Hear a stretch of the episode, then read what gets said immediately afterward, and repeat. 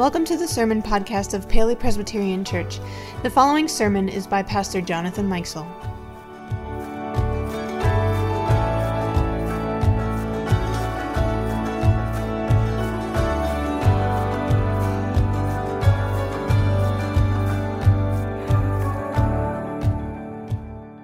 Well, today we continue in this season of following Jesus together.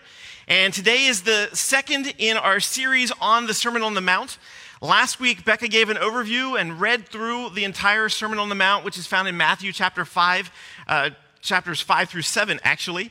And today we're going to jump into the first part of that Sermon on the Mount. And we'll be continuing to do this throughout the next 8 weeks or so as we recognize the significance of this sermon that Jesus gave. And as we jump into today's sermon, we're going to focus on the first 16 verses of Matthew chapter 5, a portion of scripture that is often known as the Beatitudes, which is another word for blessing. It's a section of this sermon and a section of scripture in which Jesus talks about what it means to be blessed. And when I say that word to you, blessed, what comes to your mind? What do you think of when even you hear the word blessed? It's not probably not something we use in everyday language, but it is a word that we think about from time to time. Are you blessed? In what ways are you blessed? Is it a good thing to be blessed? How do you know whether or not you're blessed? Our culture points to blessing in a number of different ways, many of them having to do with material resources or important positions of influence, or other ways of setting ourselves apart in a positive manner. We'd say that we're blessed. So it might be something like, I have a beautiful wife, I have wonderful children, and so I am blessed. Or I have a great house, a lot of square footage, and so I'm blessed. I've seen a license plate around my house a few times. It's a car that's a late model BMW, and it has a license plate. And the license plate says, blessed. There are all sorts of ways in which we are blessed and in which our culture says that we are blessed. And we want to think this morning, as we go through this list of blessings in Jesus' sermon, about what would Jesus' definition of blessing be? How does Jesus define blessing? Is it the same as the way that our culture defines blessing? Is it different from that? Where are the places that they overlap? How do we understand Jesus' message and meaning of the phrase and the term, blessed? So to do that, we're going to read in Matthew chapter 5, beginning with verse 1. And again, we're reading from the Message during this series, the Message translation of Scripture. When Jesus saw his ministry drawing huge crowds, he climbed a hillside. Those who were apprenticed to him, the committed, climbed with him. And arriving at a quiet place, he sat down and taught his climbing companions. This is what he said. You're blessed when you're at the end of your rope. With less of you, there's more of God and his rule. You're blessed when you feel you've lost what is most dear to you.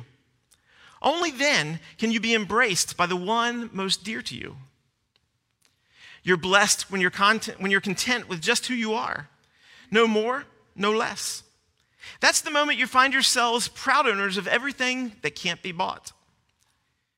You're blessed when you've worked up a good appetite for God. He's food and drink and the best meal you'll ever eat. You're blessed when you care.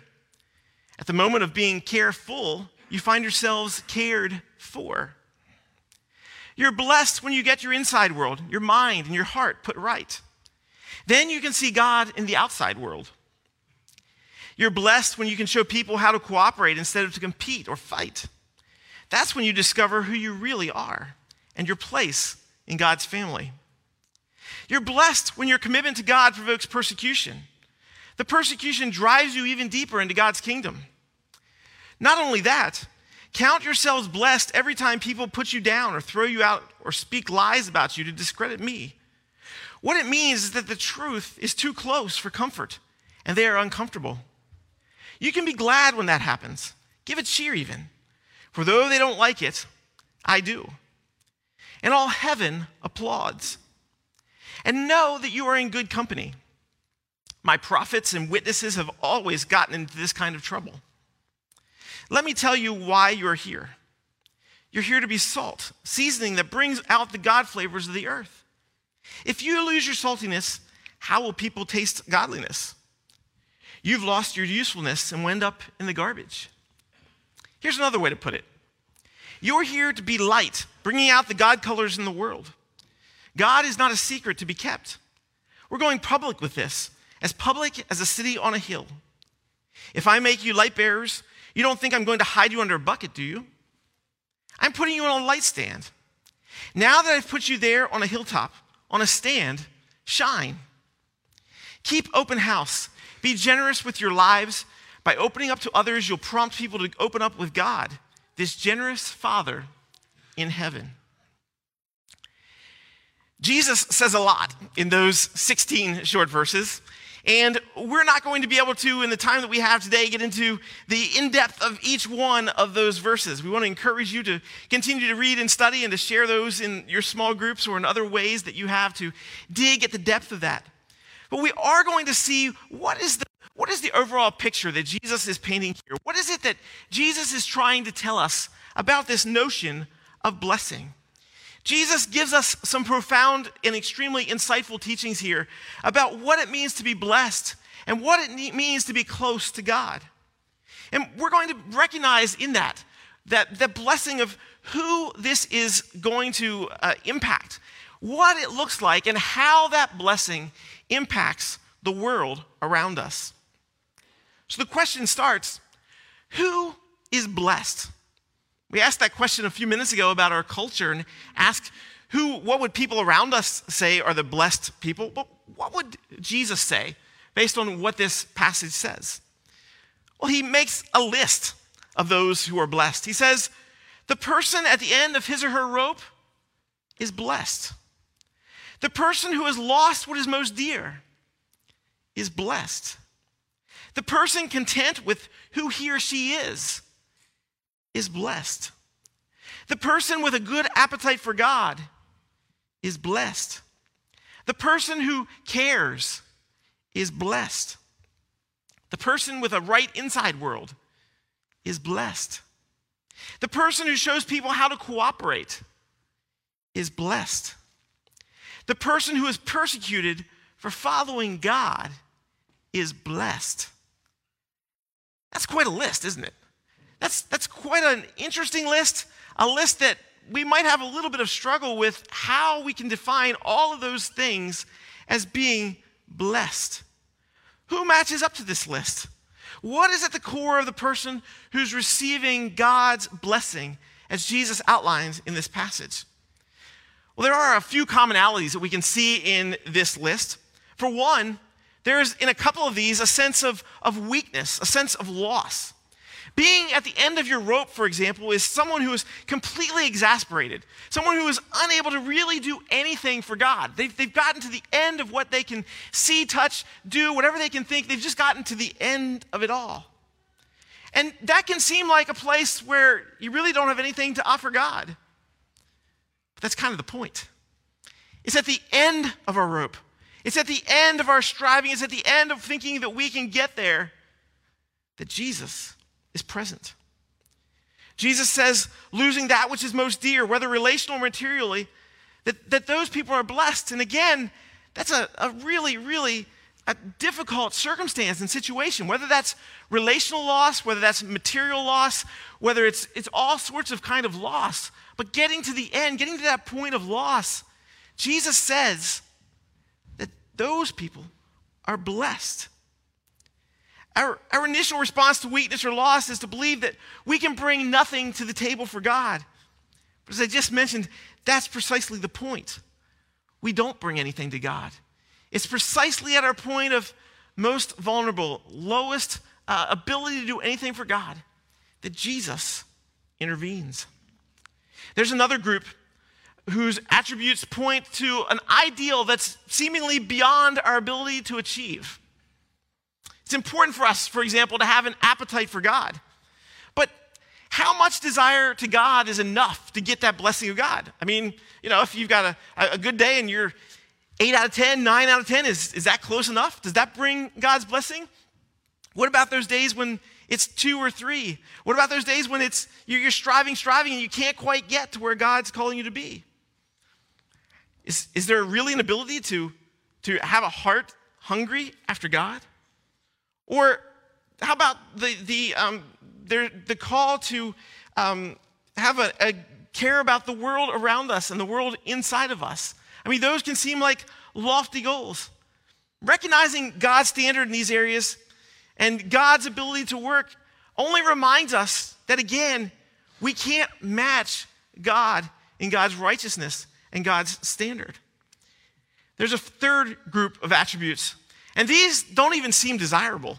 I mean, who wants to face persecution? Generally speaking, we want to avoid persecution and opposition. We want people to want to relate to us. We want people to like us.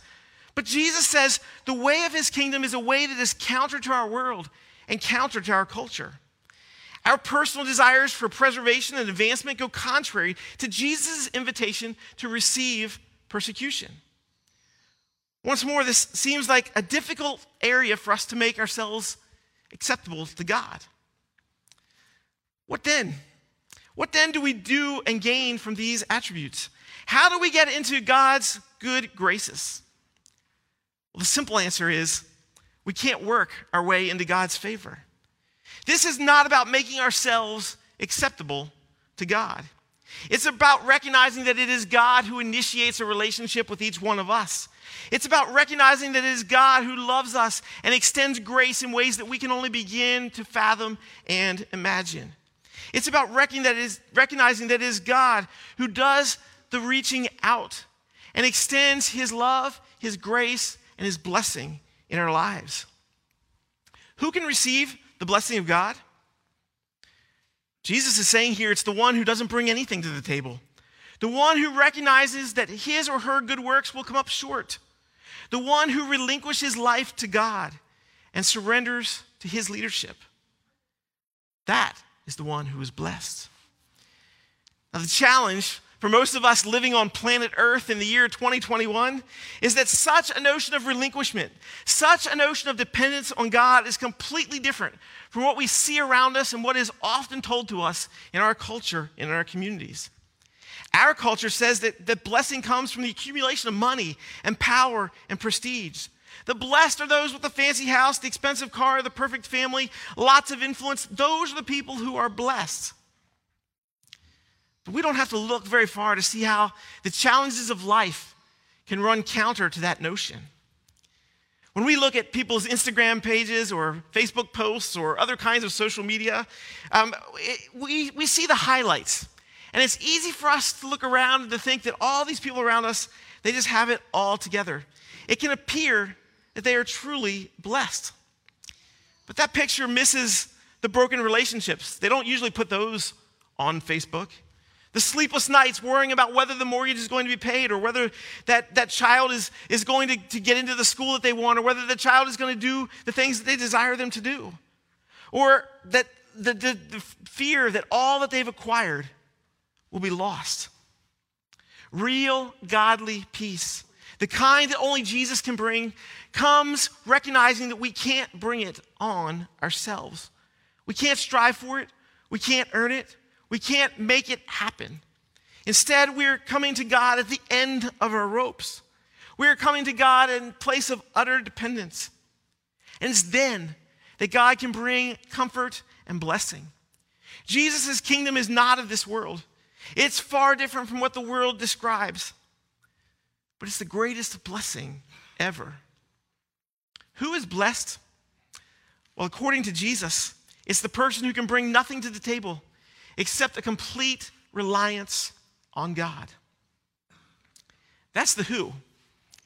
That's the who of God's blessing. No one can come except for those with nothing, depending on the grace and mercy of God. But the next question is, what does that look like? What is the nature of this blessing that Jesus is talking about in this passage? And again, we see a rather countercultural list that Jesus makes. He says the blessing is more of God and his rule in your life. He says the blessing of God is the embrace and the presence of God. He says the blessing of God is ownership of that which can't be bought, that's not material. It says the blessing of God is a meal that doesn't involve food. It says that blessing of God is God's care. The blessing of God is a view of God in the outside world. The blessing of God is understanding who you are and your place in God's kingdom. The blessing of God is experiencing the depths of God's kingdom. Wow, again, that's quite a list. Very different from the description that's often given of blessing in our world. Essentially, all of these blessings point back to a greater understanding of the presence and the relationship with God. Jesus is saying that blessing comes from knowing God and being known by God. Only in relationship with God can anyone experience true eternal blessing. Another way of understanding this is by substituting God is with for the words blessed in those verses. So for example, God is with the one at the end of his or her rope. God is with the one who has lost what is most dear. God is with the one who is persecuted for the cause of Christ. God's presence and nearness to us is the greatest blessing that we can even begin to imagine. That's the greatest gift that God can offer. The gift of his presence and the gift of the ways that he works in and through our lives. And much like the who is blessed in Jesus' economy is different from who is blessed by the eyes of our world, the what of blessing is also very different. What is blessing in our world? As we said, it often involves measuring blessing in material things like the biggest house or the nicest car or the best travel experience. Or it involves power. Who can control the largest empire corporately or in other ways? Or who can influence the most people? Our world says that we will experience blessing when we have enough of those things. But again, we don't have to look very far to see the CEO with a wrecked marriage and broken relationship with children. Or the person with the greatest house and all of the trappings that come with that who just, their life is falling apart all around them. God's blessing, real blessing, is far different from what our world offers. Jesus here paints a very, very different picture. It may not, in fact, it often doesn't play out the way that we would expect in this present world. But the thing is, God is not bound by this present world. God has a way of looking at this world and an eternal understanding that goes beyond the material and what we can see around us. That doesn't mean that God isn't with us today, because he is. He's with us understanding that rare, real pain that we experience throughout life. But it also tells us that in God's economy, everything is not limited to what we can see, touch, and experience in this world. And nowhere is this otherworldly view more explicit than in Jesus' description in verses 11, 12, and 12 of those who are receiving persecution for following after God. This is what he says. Not only that, count yourselves blessed every time people put you down or throw you out or speak lies about you to discredit me. What it means is that the truth is too close for comfort, and they are uncomfortable. You can be glad when that happens. Give a cheer even, for though they don't like it, I do. And all heaven applauds. And know that you are in good company. My prophets and witnesses have always gotten into this kind of trouble. If that doesn't run counter to culture, I don't know what is. But it's a reminder that even in the midst of some of the most difficult turmoil that life can throw at us, that God is present. Many of you have probably heard the stories that come in from persecuted Christians around the world, in places where they're not able to openly worship the way we are here this morning. And it's astounding when you hear stories of individuals who are facing absolute, the worst kinds of circumstances that you can imagine. And yet in the midst of that, they can sing praise to God and they can recognize the presence and the love and the hope of God in their lives. That's blessing, but blessing in a way far different from what our world can see and understand.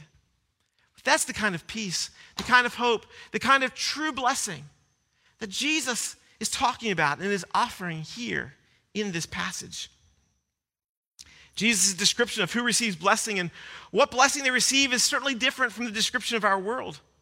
But that doesn't mean that the world doesn't need to receive such blessing and such hope.